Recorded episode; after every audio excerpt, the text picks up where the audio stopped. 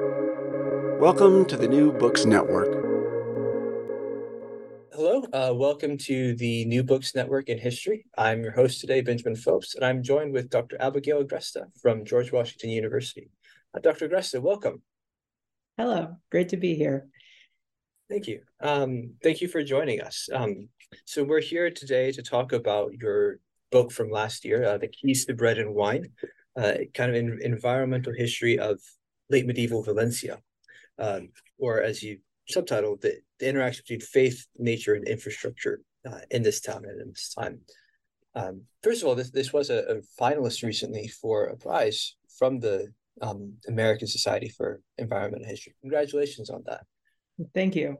Um, yeah, and it actually it also won a prize from the European Society for Environmental History um, more recently. So um, excellent. Congratulations. Thank you. So how did you how did you come into this book topic and where did this all start?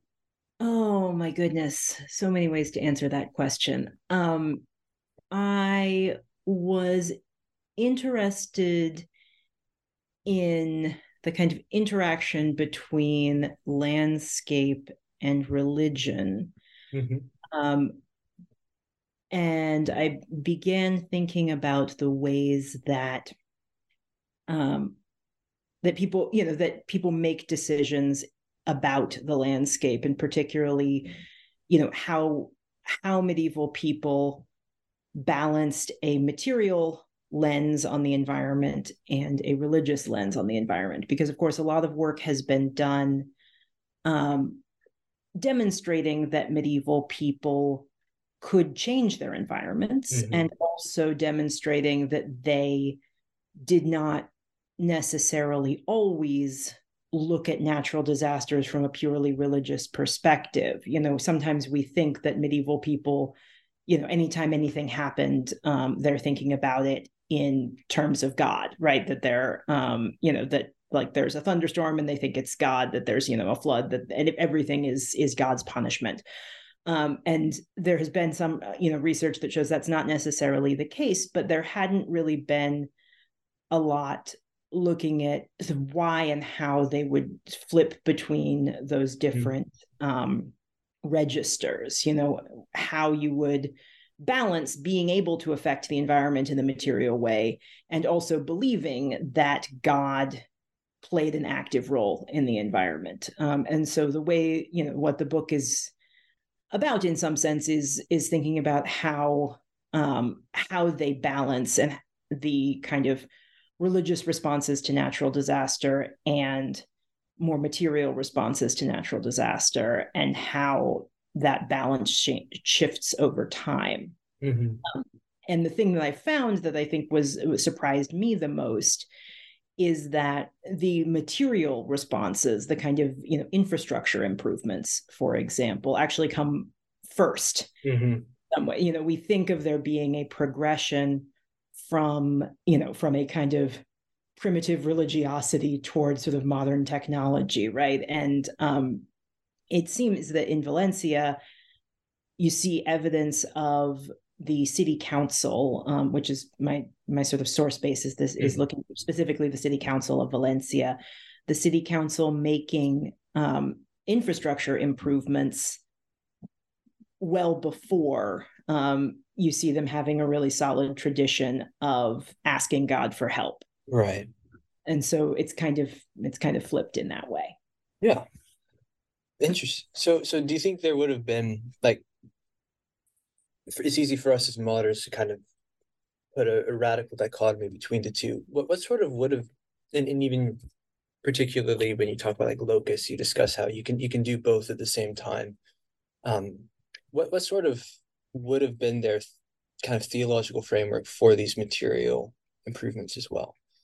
Yeah. So in on a sort of high intellectual level, right, we have um, you know, kind of I guess you know the sort of medieval understanding of where the weather comes from, mm-hmm. um, where all of where the kind where kind of natural phenomena come from, um, is shaped largely by sort of Aristotle and kind of mm-hmm. Aristotelian um, scholars in the Middle Ages, and sort of thinking about that there are natural immediate causes for all phenomena that right. you know it is not as though every time it rains like god is up there shaking a watering can you know it's mm-hmm. um you know there is a sort of there are reasons why it might rain why it might be a drought why there might be an earthquake that are completely natural but at the same time nothing in the material world happens without the sort of great you know with contrary to god's will. And so there is a sort of ultimate because mm-hmm. that bind to more or less everything that happens. And so because of that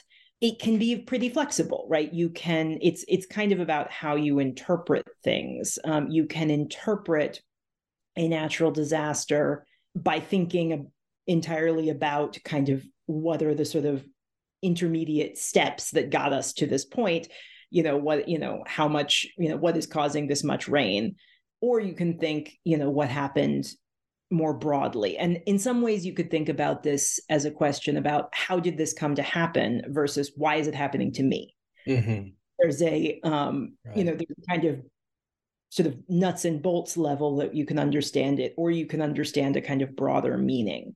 Um, and we have this to some extent. I mean, the, a modern analogy might be thinking about weather events and climate change. Mm-hmm um, you know, thinking about how whenever there is a weather event, municipal officials have to interpret to some extent have to make a decision about how they're going to talk about that natural disaster you know right. they they can a hurricane or you know a, or a big storm or tornado or something like that you know they can talk about it in terms of this just happened and our city is really resilient and we're going to build back from this mm-hmm. or they can say you know these things happen more frequently because of climate change and therefore we need to think a lot about climate change and you know this is part of a larger picture right and you know god's punishment and climate change are not exactly the same thing obviously mm-hmm. but you know in some sense medieval municipal officials are facing a similar sort of calculus in terms of when something happens you know when there is a drought when there's a flood when there are locusts do they talk about it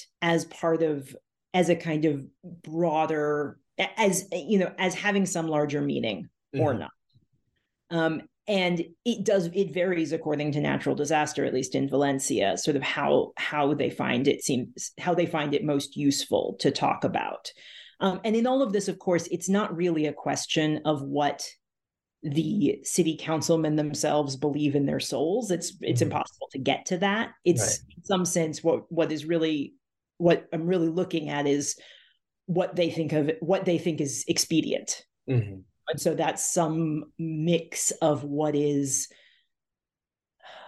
you know what is going to be believable you know mm-hmm. what's sort of plausible to the people they're talking to um, because they need it to be in some sense plausible but also what is going to be politically useful to them right um, on some level and so you know for example we might think you know it might be particularly useful to bring god and bring kind of religious rituals into it when we're talking about drought because droughts have a lot of waiting and there's a lot of waiting involved when people might think that they might get angry at the city council you know and yes. so it, it might give some people something to do um, while they are waiting for it to rain and you know we might think it might be less useful in some sense um, you know to to sort of focus on um, on divine punishment during a flood because they happen much more quickly and the, the conditions outside are much more dangerous that doesn't mean they never do um, do religious rituals for floods, but they are much less common, even though,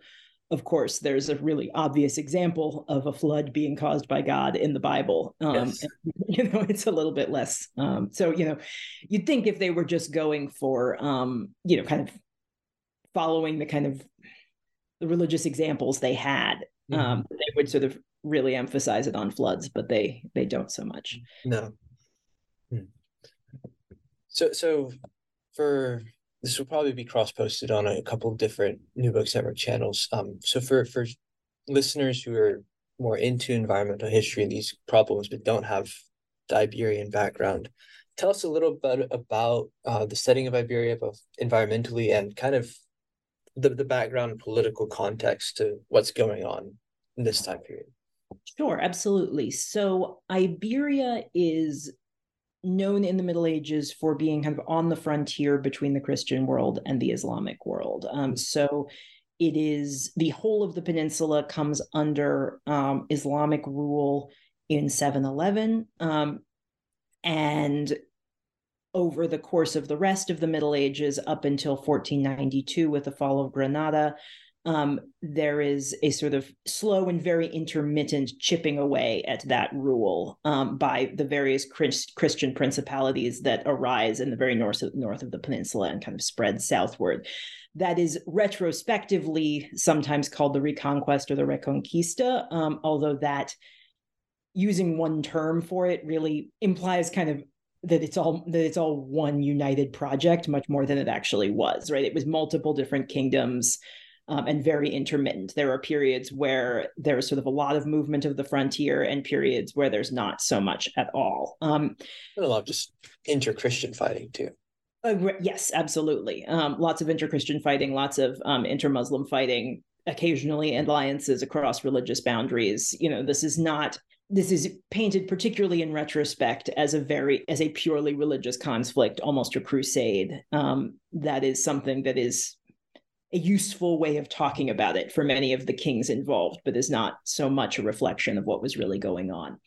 Um, Valencia is relatively far south on the Mediterranean coast. Um, and so it comes under Christian rule in the 13th century, which is a period where the frontier is moving is moving very fast because um, the um, Almohad rule has on has on the on the Muslim side of the border has more or less collapsed. Um, there are sort of a lot of kind of small principalities that are relatively weak, um, and it is possible for um, the Christian kings in the north to make large territorial gains, um, mm-hmm. which they are able then to do. And so, um, the Balearic Islands and the Kingdom of Valencia the Balearic Islands are Majorca and Menorca and Ibiza um, and Formentera, um, all come on, under the rule of what's called the Crown of Aragon, which is the kind of. Mediterranean principality. And then Castile, which is more or less in the middle, also gets a bunch of territory at this time. And then, of course, there's Portugal. Um, and so, um, so there is like a this is a period where the frontier is moving very quickly um, southward, which means that there is more territory that Christians have taken than they are really able to settle in a kind of settler colonialist model right away. What the Christians, I think, would have ideally wanted to do is um, conquer these regions, take all of, expel all of the Muslims, and create a purely Christian society because that is what, you know, all of their ideals were telling them was the right way to to live, to have a sort of single religious society. Um, you know, basically everybody in the Middle Ages thought that mixing of religious communities was dangerous and problematic.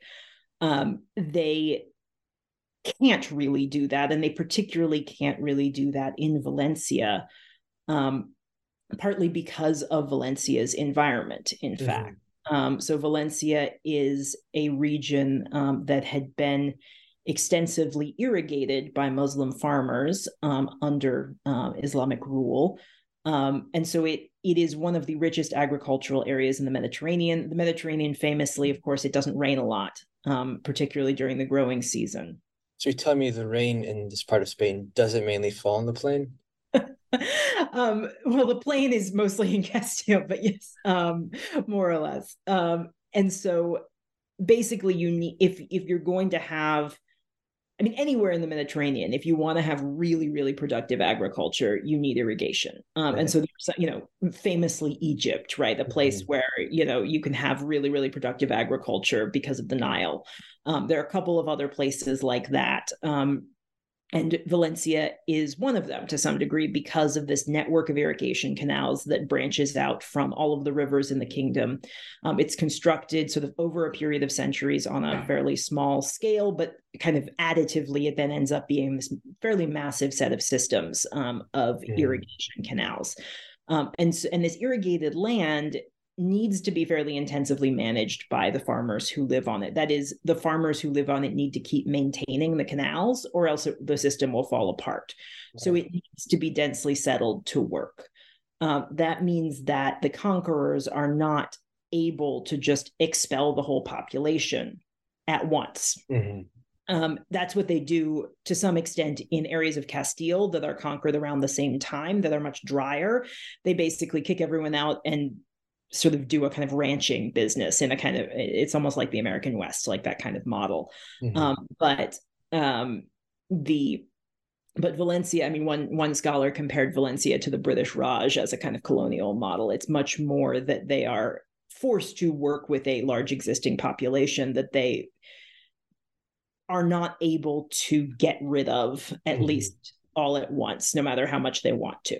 Um, and of course, the fact that they do want to shapes the whole thing. Right. Um, but you know, so this is not, you know, we're not talking about kind of um, multi-confessional paradise here at all. But um, but it is it is sort of practically the case that um, this is a this is a place that has more people, a sort of a greater greater number of people of different religions for a longer period of time than in almost any part other part of the Christian world. Um, basically, it is in a sort of real sense a land of three religions um, all the way through the early 16th century when most of the Muslims are forcibly converted, um, and then, well, the city of Valencia, the um, the Jewish community is forcibly converted in 1391, although there remain Jews in um, in the Kingdom of Valencia until 1492 and then um, the Muslims are forcibly converted in the early 16th century and then expelled in the early 17th century. So, um,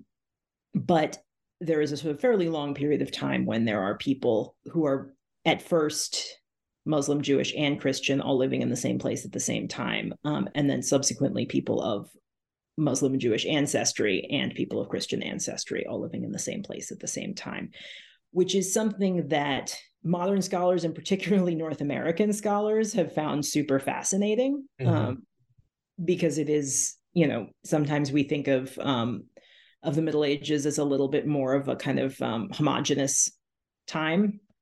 Um, it was something that medieval people themselves thought was a problem, um, that it was a kind of barrier to rule to correct rule. Um, and so, in some sense, this was, I mean, at least I argue in the book, and many other um, scholars of Valencia, I think, um, would come to a similar conclusion that this is something that the government of Valencia was aware of as what they would have perceived as sort of weakness that they have, um, yeah. that it's something they have to make up for, just in some sense. Yeah. So, this is obviously the theme of your book, but how, how do they use the city uh, and its streets and establishments and everything to kind of work on making up for that and Christianizing the city? Yeah. So what I have found um, is that they they start particularly in the 1370s. Um, so the conquest of the city of Valencia is in 1238, so you know early 13th century. Um, there are not a lot of records um, before 1300 on the municipal level, um, but there's sort of, you know, there are various waves of encouraging Christian settlement, particularly um, in the, you know, in the um, agricultural areas and also in the city. The Muslim population of the city was technically expelled en masse right after the conquest, um, but they basically just created a Muslim quarter directly outside the city walls um, so you know there were actually muslims living there for the whole time and there were jews living there for the whole time and then the city walls eventually expand to include the muslims right that's right so um the that area ultimately was inside the walls as well hmm. um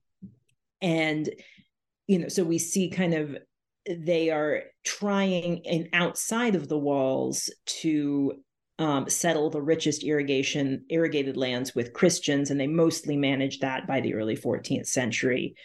Um, and but there are you know but there are still muslims in the kingdom and there are still there is still a muslim community in the city itself as well as a jewish community.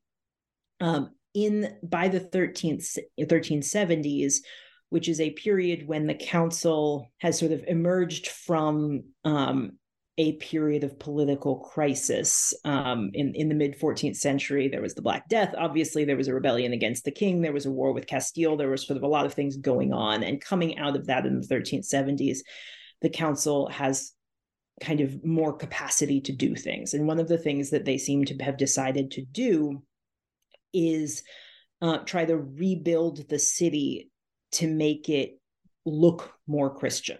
Mm-hmm. Um, so, what they meant by that was that they wanted the street plan um, to look more like a Christian city and particularly more like a kind of Christian ideal of a city. So, you know, Augustine has things to say about this. Um, various Christian writers have things to say about this. The ideal Christian city is supposed to have a kind of rectilinear grid street plan. Mm-hmm. Um, some ideals are, you know, they're supposed everything's the streets are supposed to meet in the major streets are supposed to meet in the shape of a cross, which is very symbolic. But um, you know, people have various different interpretations. But the idea is the streets are supposed to be wide, they're supposed to be straight, and they're supposed to be um, kind of rectilinear. And most medieval European cities don't actually look like that. Right. Of course, that's not really the way that we think about medieval European cities looking. Some of the new towns that are sort of planned a little bit later in the Middle Ages do have more of a grid street plan. And what's really the the point here is that the the failure to live up to that in I don't know England or Germany would just be like oh well you know it could be better but in the context of this place that was recently conquered and has these large non-christian populations the failure to live up to that that kind of ideal of a rectilinear street rectilinear street plan was perceived as the city looking too islamic that it had mm. been incompletely conquered um, right. um, incompletely christianized um, and particularly they noticed that valencia's street plan had a lot of narrow streets and a lot of dead end alleys. Um, the term for this was azucache, um, and the which were kind of in in the sort of original plan of the city under Islamic rule. A lot of times these alleys would have been sort of semi private, um, and a particular kin group would have lived kind of all around the alley.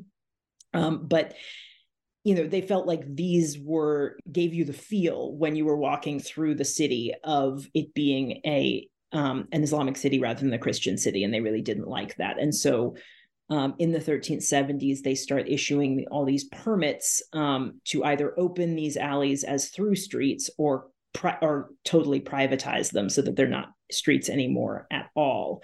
And this, in their minds, seems to have um, have been working to change the kind of feel of this, the sort of vibe of the city, mm. basically, um, to to kind of make it feel more like a Christian city as you're walking through it. They also do a couple of bigger projects to widen some of the kind of major thoroughfares, and this seems to be connected to some extent with a larger interest in Christian processions through right. the city, um, which is again a kind of distinctly Christian kind of civic performance. This is not so much a thing that the streets were used for um, before the Christian conquest. Um, and so, you know, there's a sort of new interest in a feast like Corpus Christi, or, um, you know, the there are processions to commemorate the anniversary of the conquest, um, which is something that is actually still celebrated in Valencia today. Um, that's um, October 9th uh, which is celebrated as Valencia's National Day, um, and um, and so and that that commemoration starts um, starts in the Middle Ages, um, and they um, they kind of elaborate a whole a whole sort of processional cycle that is both Christian and kind of also almost say like Christian nationalist in the sense of like kind of specifically the Christian history of their particular area and yeah. its conquest. Mm. I'm just out of curiosity, does that procession or festival today like still retain some of the more medieval or religious elements? You know, um, I've only actually seen it. I've only I've only had a chance to be there once. Um, there are a number of these kind of processions all over Valencia, um, that all over the kingdom, the region of Valencia. That and each of them is on the particular day that that their their particular city was conquered. So you know they're kind of spread all around the month of October, basically. Um, and they're a little I think I think probably it, it's fair to call them pretty problematic. They um, they tend to have processions of people dressed up as Moors and Christians, um, and and the the costuming involved is um, is a little bit uh, a little bit problematic, I would say. Um, there is, you know, it is it gets a little complicated. I think um, because in in the sort of modern way in the way that his, this kind of history is taught in modern spain to some extent there is a, a very widespread recognition that um, the kind of the period of so, so what we might the this kind of period of islamic spain or sometimes we call it the andalusi period is what makes spain really interesting and special. Mm-hmm. um, that is some that is widely understood as you know as something valuable um, when you sort of ask regular people about this. Um, but it's it's a little bit exoticized i would say um, and it's not so much it is still to some extent understood as sort of separate from the real history of spain which begins with the conquest mm. um, there is you know there's a lot of sort of thinking about you know in the same way i think that um you know that americans will often think of sort of the history of their state as beginning with its colonization. Mm-hmm. Um, Valencians would think about their history beginning with 1238, even though they know perfectly well that there's a lot of stuff beyond that, and they will talk about that too. Yeah, kind of similar even to like English. Uh, and start if you start learning your kings at 1066, you've mm-hmm. there's a similar time period there too. Yeah, and there is actually a similar so in the same way that um, you know, in English law still, you know, time immemorial is technically understood to be the beginning of the reign of Henry II, I believe. Right. Um, you know, there's a kind of time immemorial legal fiction that is the time of the conquest. Mm-hmm. Um, that sort of you know, that is the point of, you know, if you've proved your property claim back that far, you don't need to go any further because that's just like the deep time. Right. Um, you need to worry too much about that time. Uh, so, so with these streets and dead ends, um, this kind of connects to another topic you bring up at multiple points, particularly with water, of stagnation and corruption. Mm-hmm. Tell us a bit about these concepts and. Yeah, so the um, the way that the city council talks about this project, um, it's partly talking about it in terms of Christianization, um, but it's also, in some sense, um, thinking I, there is a sense of it as their job as sort of stewards of the the civic body as it were is to keep the body healthy in the way that um that a medieval sort of a sort of medieval medical understanding would be to keep the body healthy. So um in in medieval medicine there is a sense that um that there should be sort of constant flow and then kind of flushing out of impurities. So in in medieval medicine, the blood is is not understood to circulate. Um, right. It's supposed to come from the center to the extremities, and then it's supposed to be kind of dealt like the waste matter is supposed to be dealt with because it does if it pools in the extremities then like that causes stagnation and that's a problem and so the idea analogous to that is very much that the council's job is to keep everything moving mm-hmm and because anything else will be a, a threat both to the sort of physical health of the city um, and the kind of moral health in a sense. So, on the one hand, for example, there is a concern with um, keeping the the sewers within the city moving. Um, and so the sewer system connects to the canal system within the city. Um, and there is a sense basically that it doesn't matter how how dirty the water is as long as it's moving.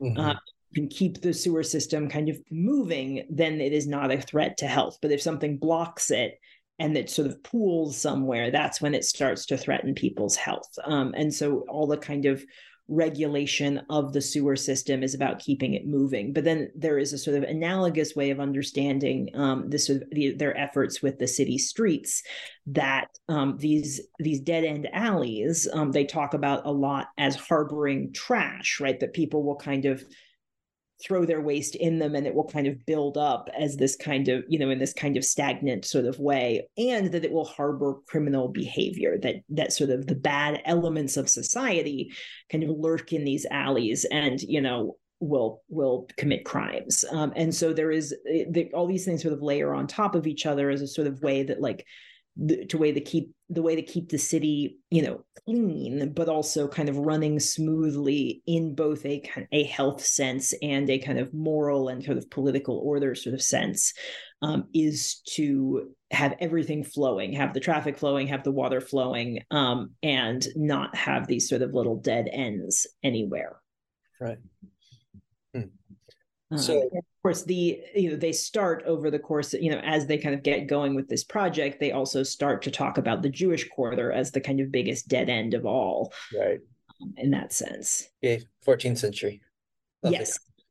Yeah. Um, yeah. So so once we get sort of closer, you know, to the end of the 14th century, and as they're kind of getting very you know they've been doing these um, these projects to close these dead end alleys over the 1370s and 1380s um, a real limit to this these efforts is the Jewish quarter, um, which is fairly centrally located in the city, um, and it is surrounded by walls, and it doesn't technically belong to the council. Um, it is more under royal authority, and that authority is designated to the Jews themselves in in a lot of respects. Um, and so, it's this kind of big area of the city that has a limited number of entrances and that is sort of outside of their control um, and i would say the sort of the the power implications to that the fact that the council does not like the sort of limitations on their power that that provides the fact that the council doesn't like that this that this area is a kind of um, impediment to their sort of vision of the city all of that is layered over the sort of baseline anti-judaism that of course they have and sort of becomes this and so they become sort of very concerned with um with the ways that the Jewish quarter is kind of holding holding back their vision of the city. Yeah. Hmm. So, I mean, in all of these, we're kind of tying together the civic infrastructure and the moral or religious life of the city. Um, how how does this the shift of emphasis that your book kind of predicates and explores? Like, how does this? Why why does it occur? Um, yeah. So at the same you know so they're doing all of this within the city walls um, mm-hmm. it doesn't really at this point it's not really that connected to the larger environment so mm-hmm. they're they're sort of interested in kind of improving the um the city environment in these kind of in these ways that have implications for health but are not kind of as much environmentally um, oriented at the same time that they're doing all of this within the city walls um, they are responding to natural disasters by um, initiating infrastructure projects that sort of directly solve the problems on the landscape. So, you know, again, in the 1370s and 1380s, when there's a flood, when there's a drought, when there's um, at least the threat of disease, um, they will initiate infrastructure you know br- building or surveying new canals um, to bring new water into the um, the irrigated area during droughts for example, um, diverting the river to sort of um, guard against kind of potential flood disasters, um, diverting it back again once they realized that the water was pouring, po- pooling in the empty riverbed and causing disease. So, um, you know, sort of change, physically changing the landscape to provide a long-term solution to these short-term disasters. This is the sort of first way that they're confronting natural disasters. Um, like very very directly on the landscape. And this is why i say that the sort of infrastructure um, kind of material approach really comes first. In the meantime of course again at the same time they're kind of vi- very busily rebuilding the city um, the kind of the place that has the sort of more ceremonial symbolic importance into this kind of christian vision that they have. Um, and that culminates in some ways um, in their response to the anti-Jewish riots of 1391, which is this kind of big inflection point. Um, so this is all across Spain um, in 1391. There are um, violent assaults against Jewish quarters. Um, many Jews are killed. Even more Jews are, are forcibly converted. Um, to Christianity. And of course, um, because baptism is considered irrevocable, even when it's forced, they are not allowed to to go back to being Jews. so this is a a sort of wave of violence that effectively destroys um, a number of Jewish communities across the Iberian Peninsula. In Valencia, um, as far as we know, the council, the city council, doesn't start the riot and they don't participate in it. Again, as far as we know, they're a bit incompetent when it comes to stopping it. Um, the thing that we really know that they did, though, um, and this is pretty clear from their documents, is that they're jumping on it almost immediately, trying to use it as an excuse to get rid of the Jewish quarter. Um, so, you know, they are not necessarily, as far as we know, out there killing Jews, but they are you know, as soon as basically as soon as the dust has settled, they're writing to the king saying, you know, the Jewish quarter is. I mean, they they really they call, they describe it exactly the same way that they would describe one of these dead end alleys. They say, you know, it is harboring trash trash and criminal behavior, and we need to take the walls down, and we need to reintegrate it into the larger space of the city, and we need to have there not be Jews there anymore, um, Jews living there anymore, and um, and so they're kind of, I mean, in some sense, the sort of effort, it, you know, everything sort of culminates with this effort um, to to kind of rebuild the city in this kind of um, triumphal Christian image. Um, they sort of managed to do this in the kind of couple of decades after 1391. They sort of managed to erase um, largely erase the Jewish presence from the landscape um, of the city. And so, as we go into the 15th century, um, they are working with a city that they have been able to remake more in the image that they that they want. Um, that it it looks more Christian in the sense that the kind of street plan has Christian has more of a Christian feel. Um, there are no longer able allowed to be Jews living there, at least not openly. Um, and so what they have to work with is in some ways a kind of better better set for um, for religious ritual and so then what we start to see um, as we get into the of second quarter of the 15th century um, is that when natural disasters happen city councils are choosing more and more to respond with rituals rather than with infrastructure projects. Um, so instead of saying there's a drought, we're going to go build build a canal, which you know they had been planning all these infrastructure projects. Many of them didn't get finished, um, but it, it was kind of like they would respond by starting a project, and not all of them got finished. Many of them didn't get finished. That's happens today too. It's a thing. Um, that you know they their they their ambitions exceeded their abilities in many um in many respects but that was the way that they tended to respond to droughts in the in the late 14th century. By the time we get to the 15th century there will be a drought and instead they will organize something called a rogation procession. Right. Um, so this is a procession where they announce it the day or two before um, the town crier announces it um, they enjoin all good christian men and women to gather at the cathedral um, in the center of the city um, and then they will do a processional route from the cathedral to some other church or monastery within the city limits, usually, or just outside, um, and then back again. And through the whole course of this, they are supposed to be praying to God and the Virgin Mary and all the saints to intervene and um, stop whatever they, or you know, either make it rain or make it stop raining or lift the plague, whatever they want to happen. Um, and these these kind of um, processions, you know, they're nowhere near as elaborate as something like a Corpus Christi procession that would have like, you know, big floats and you know, like um, mystery plays. You know, it's it's not it's not that elaborate, um, but it would be. Um, it's something they could organize on fairly short notice, and basically from the second quarter of the 15th century on, they just start um, they start organizing a ton of these. Um, you know they and they will sort of organize them really really regularly throughout a disaster.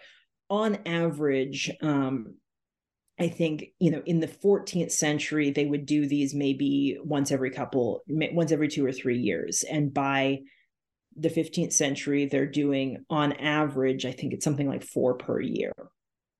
Um, so you know in any given year if there were a lot of disasters it would obviously be many more than that. Um, so all of a sudden this becomes their main response to disaster. Instead of responding by saying you know we're going to fix the landscape fix this problem on the landscape it becomes we're going to solve this problem by asking god to stop the disaster. Um, and i think part of what is going on there you know you think like it, like in, again in our minds that feels almost like it's going backward that they had mm-hmm. this ability to do this very modern thing of kind of creating infrastructure and they stop doing that so much and they start doing religious rituals instead um, and the way i would understand that is basically that the council of the early 15th century in the wake of all of these um, all of these projects to kind of christianize the center of the city um, is able to put on much more effective rituals, effective in a kind of a um, performative performance sense that basically a ritual where the whole population is marching through these streets that look Christian and that and that has sort of have been kind of renovated to look more Christian feels effective in a way that they are um, what they are really doing with these rituals is kind of reflecting smugly on the conquest and the sort of process of colonization that has gone on over the previous sort of century and a half almost right. 200 years actually that they are reminding themselves reminding god reminding everybody that they did a really good thing from a Christian perspective in make in sort of conquering the city and making it Christian, and that because of that, God's going to help them because they are already on the inside. Basically, they they are already kind of beloved by God um, for having having pulled this off. Um, and that is something that is more visible to their constituents um, and sort of cheaper and easier to pull off in some ways than actually building a canal. Uh, and so it seems like it's a choice that they start making more and more often. Hmm. Well, I'm afraid we're up against it, although I would love to talk about this more. Um, but kind of as we tie a bow on this, what are you hoping that this book contributes to the fields, uh, whether Iberian or environmental history? Mm, really good question. So, what I'm hoping is a couple of things. Um, there has not been a lot of work on medieval in on environmental history in Iberia, and I think mm-hmm. there's a lot to be said um, about that. I think there's a lot a lot more that should that should be explored about um, about the sort of environment of Iberia generally, but particularly about what environmental history, how people relate to environments in mixed religious contexts. Mm-hmm. Um, there has been some work about people sort of thinking about the environment um, with a kind of a religious sensibility, but it's been done basically in kind of very homo- religiously homogenous places. Um, and so I'm interested in what um, what religious what kind of religious difference and awareness of religious difference can sort of does to people's relationships with the environment. Um, and I think it also hopefully um, can give Iberian history a sort of new avenue to explore because medieval Iberian history has for a long time examined the sort of interrelationships between religious groups um, and you know i won't say i mean there there is always going to be more to be done with with that kind of thing but i think it's something that has been relatively unexplored is kind of how those interrelationships go beyond just the communities and kind mm-hmm. of um, interact with with the environments and with the places where they where they are. Right. Right. Those people live side by side not just face to face. Yeah and that they live in a place that they mm-hmm. aren't, aren't just kind of you know this isn't just kind of a three body problem of muslims and jews orbiting each other. They are actually in a place also and and that is also part of it um, and in, in, in environments. Very good. And if you dear listener want to know more about this place if this is interested you or if you want to learn more that you haven't heard about about Vincent Ferrer and locust hunting and why a salt lagoon became fresh in the 14th century. Uh, the Keys to Bread and Wine is it from Cornell U- Cornell University Press and available wherever you find your books. Um, Dr. Agresta, thanks again uh, for coming on. Are you currently working on any other projects we can look forward to?